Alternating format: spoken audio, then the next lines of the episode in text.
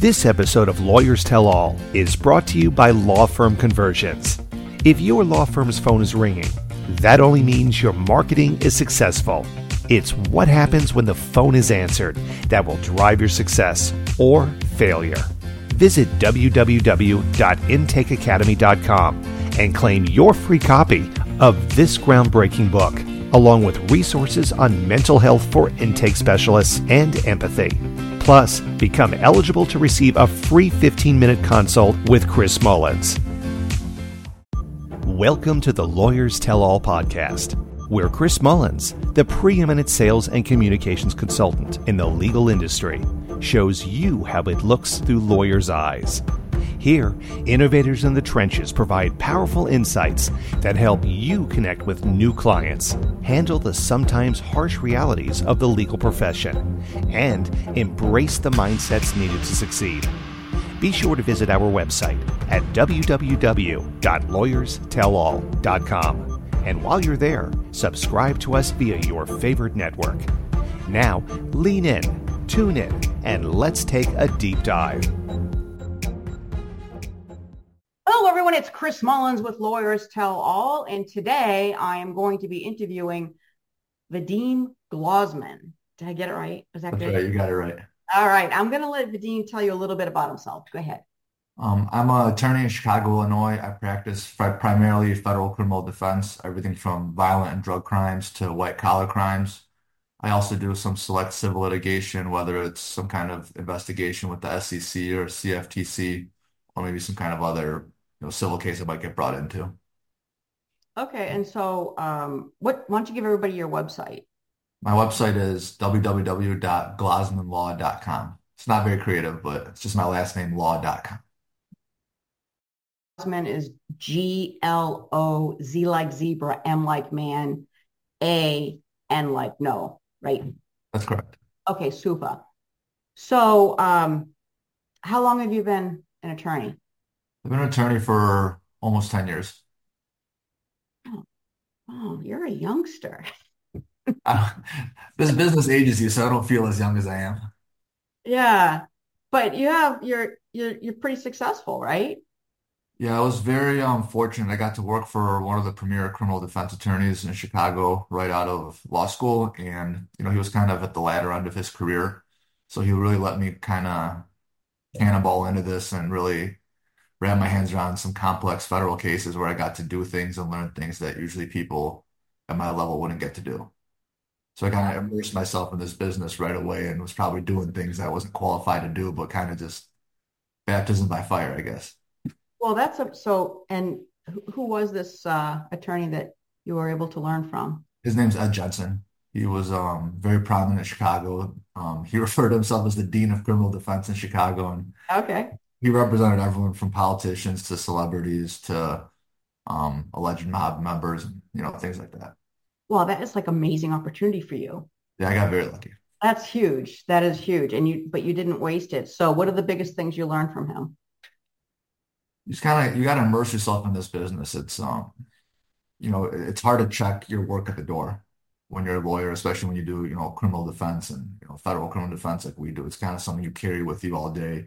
You're constantly thinking about cases. You're constantly talking to clients, and it just it kind of becomes your personality, it becomes who you are. And he kind of always taught me that it, it's it's not just a, a job or a career. It's kind of a life you make for yourself. And all the all the people in our business who are successful and have been able to sustain long careers, I've kind of seen that in them too. Is you got to immerse yourself in the business and just be a part of it, not just be you know Vadim Glozman, who's a lawyer nine to five, but be Vadim Glozman, the criminal defense attorney. 24 7. Yeah. Yeah. Okay. So let me ask you the question then. Um, when you became an attorney, like I'm, I'm guessing you probably already knew it's a gazillion hours and everything, but but before you had this mentorship experience, did you realize that you were it was really about you're all in 24 7? I had no idea. I didn't have any lawyers in my family. The only lawyers I really knew about were, you know, what I'd see on TV or in a movie was very ignorant about all of it. And, you know, I had a couple other clerkships, um, doing other things, very short, and I never really felt the connection to it. But right, right when I was doing criminal defense, it kind of felt right. It felt like something I wanted to do. It felt like I was almost good at it right away. Obviously, I didn't know much, but it just kind of came naturally to me. Mm-hmm. Okay, so how, how did you decide on criminal defense though? Like how'd that happen? You know, right before I started law school, I was an intern at the Cook County State's Attorney's Office. Um, they prosecute cases around Chicago state cases. And I worked there for a few months. And, you know, every time I was in court, I kind of saw myself more identifying with the defense attorneys.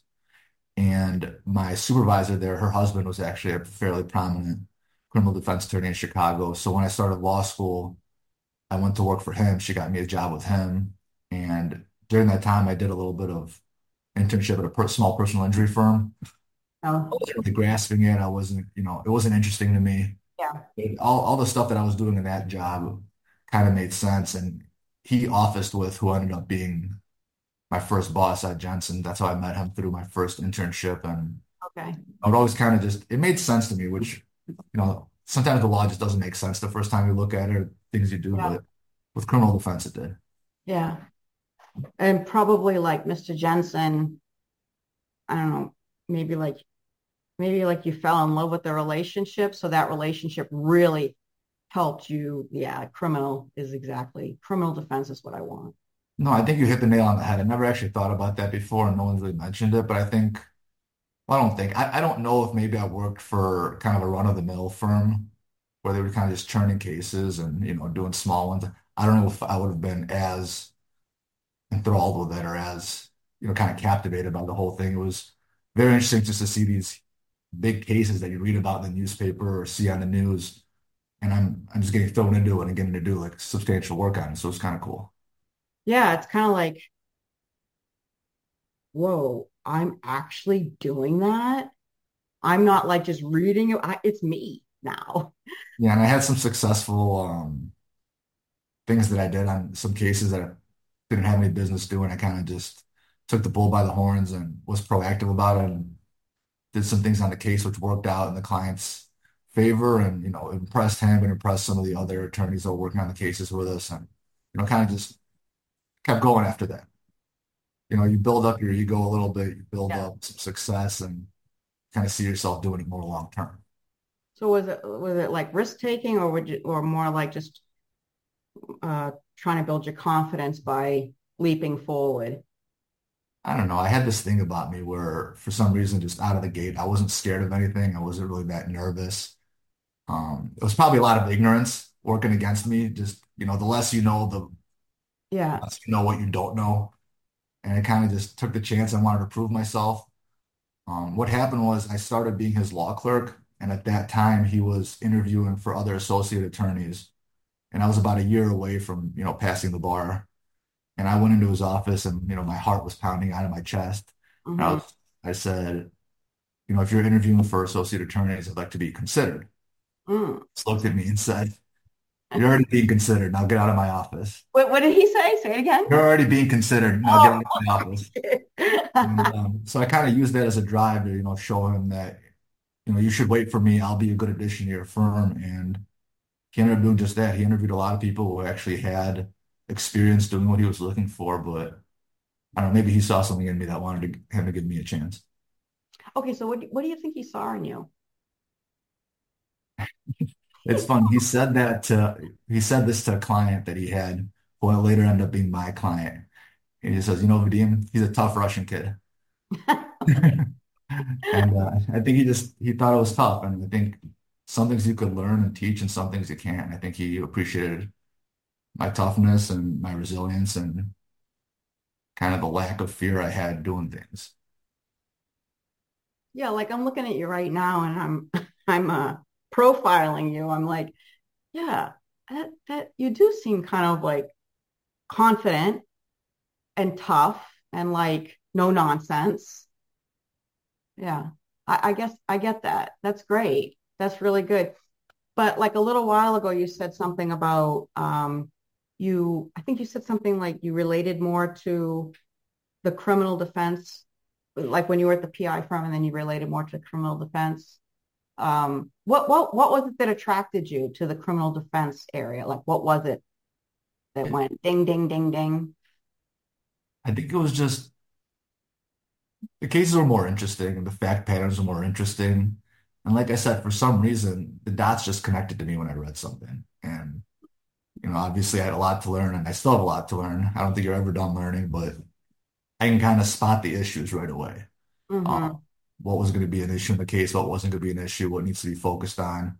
I was Mm-hmm. always very good at, you know, if there are multiple issues in the case, you know, conceding some and figuring out which ones should be focused on for the greater good of the case. And I think you said I seem no nonsense, and I think I am no nonsense. I think that's one of the things that people who hire me like about me. Mm-hmm. Um, you know, I lose out on a lot of clients because some clients just want a yes man who will tell them whatever they want to hear and tell them it's going to be okay. And then when it doesn't go okay or doesn't say what they promised, they kind of just shrug their shoulders and move on. And that's not really my approach. I'm always, you know, a no BS approach. I, I kind of tell them what it, how it is, how I see it, what I think we can do, what I think we can't do. And if they want a lawyer who's just going to tell them what they want to hear, I'm not the guy for them. But if they want a lawyer who's going to be honest with them, no matter if it hurts or not, um, they should consider hiring me. Well, that that piece right there that you said, that whole piece right down to they should consider hiring me. I, I'm hoping that you say that to your prospective clients. I really do. And I always tell them, you know, I never pressure them to hire me. I always tell them, this is your life on the line and you should hire whoever you feel most comfortable with. That's what the most important thing here is. You know, you're going to get a lot of lawyers who can probably get you similar results, um, maybe some better than others, but on a lot of cases, probably similar results. And at the end of the day, it's your life on the line, it's your liberty on the line, it's your family's livelihood on the line, and you should be comfortable going through it. It's not just about the end result sometimes, it's about how you get there.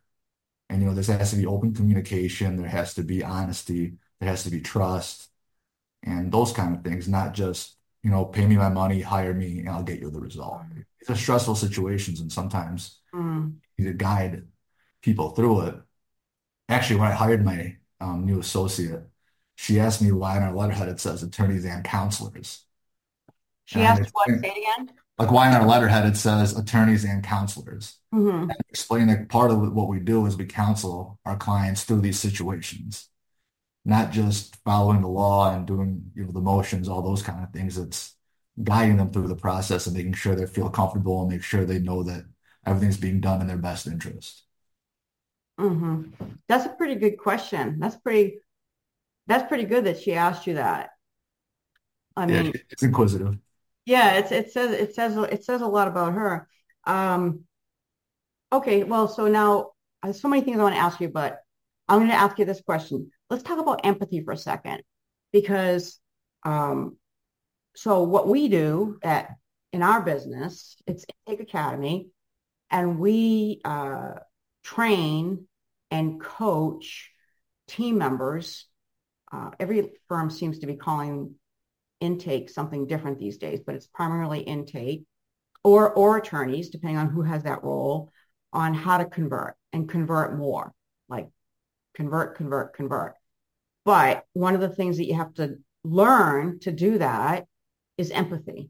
And because if you if you don't have empathy, you can't, you can't convert. And if you don't have empathy with your clients, it's tough to retain them or at least retain a really good relationship with them. So the reason I'm asking you is, um, do you what do you think about empathy?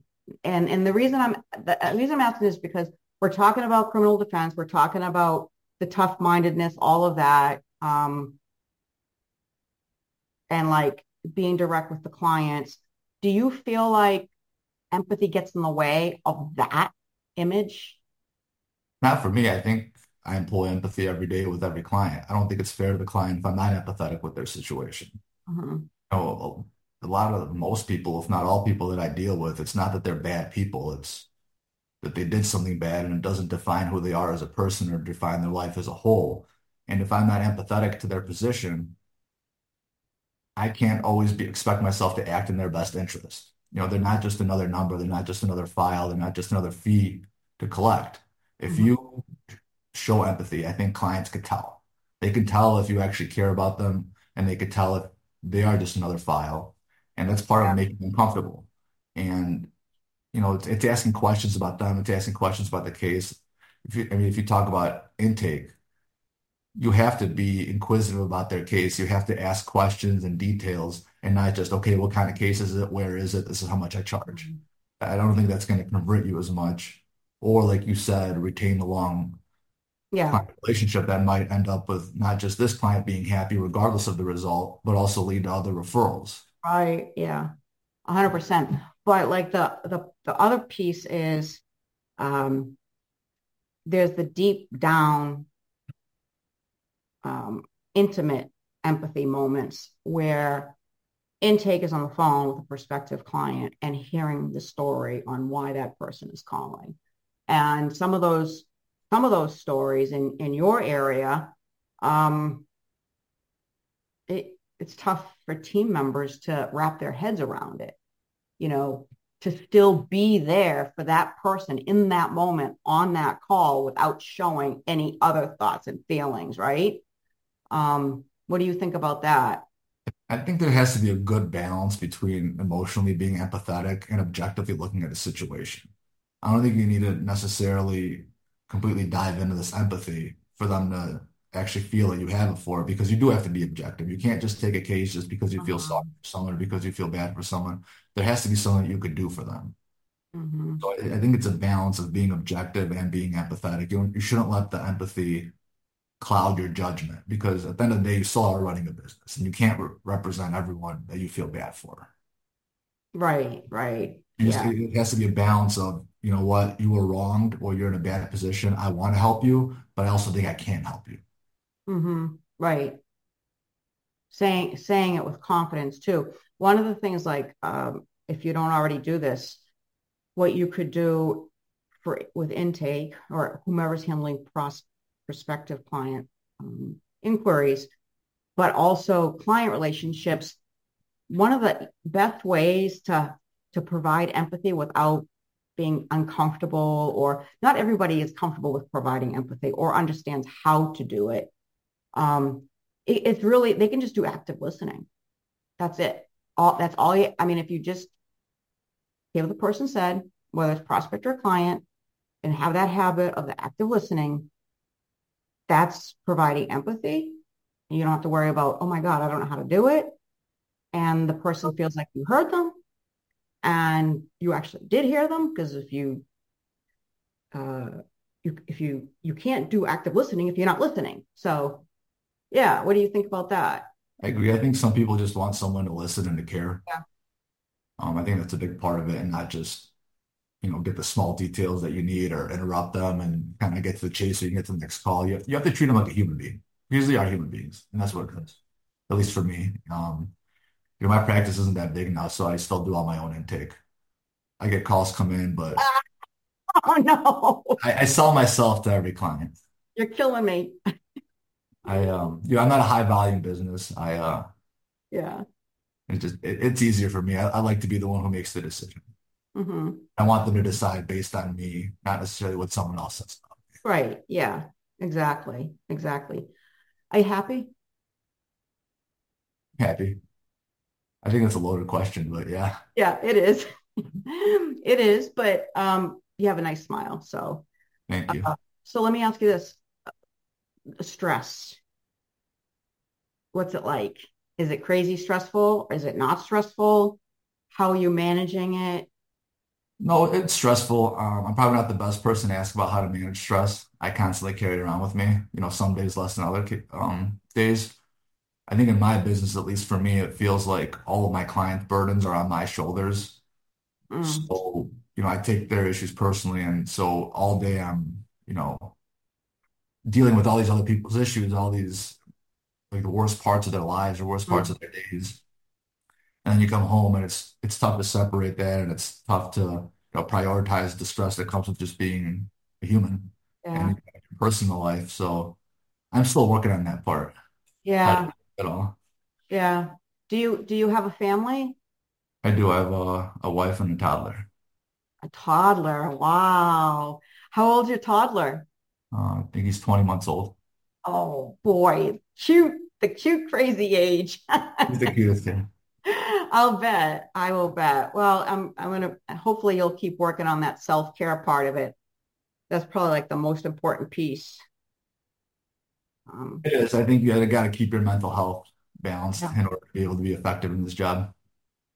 That's one of the things that um, I would like to see law firms do a good job at is providing mental health support to everybody in the firm, whether it's through insurance or just, you know, resources or maybe a speaker come in on a regular basis that's in, you know, that mental health, it's the appropriate person and just keep it uh, top of mind awareness for everybody in the firm, including attorneys, everybody. Like mental health is important to us because everybody has to, is talking to a prospect or a client, and those stories, no matter what, they're traumatizing to the receiver.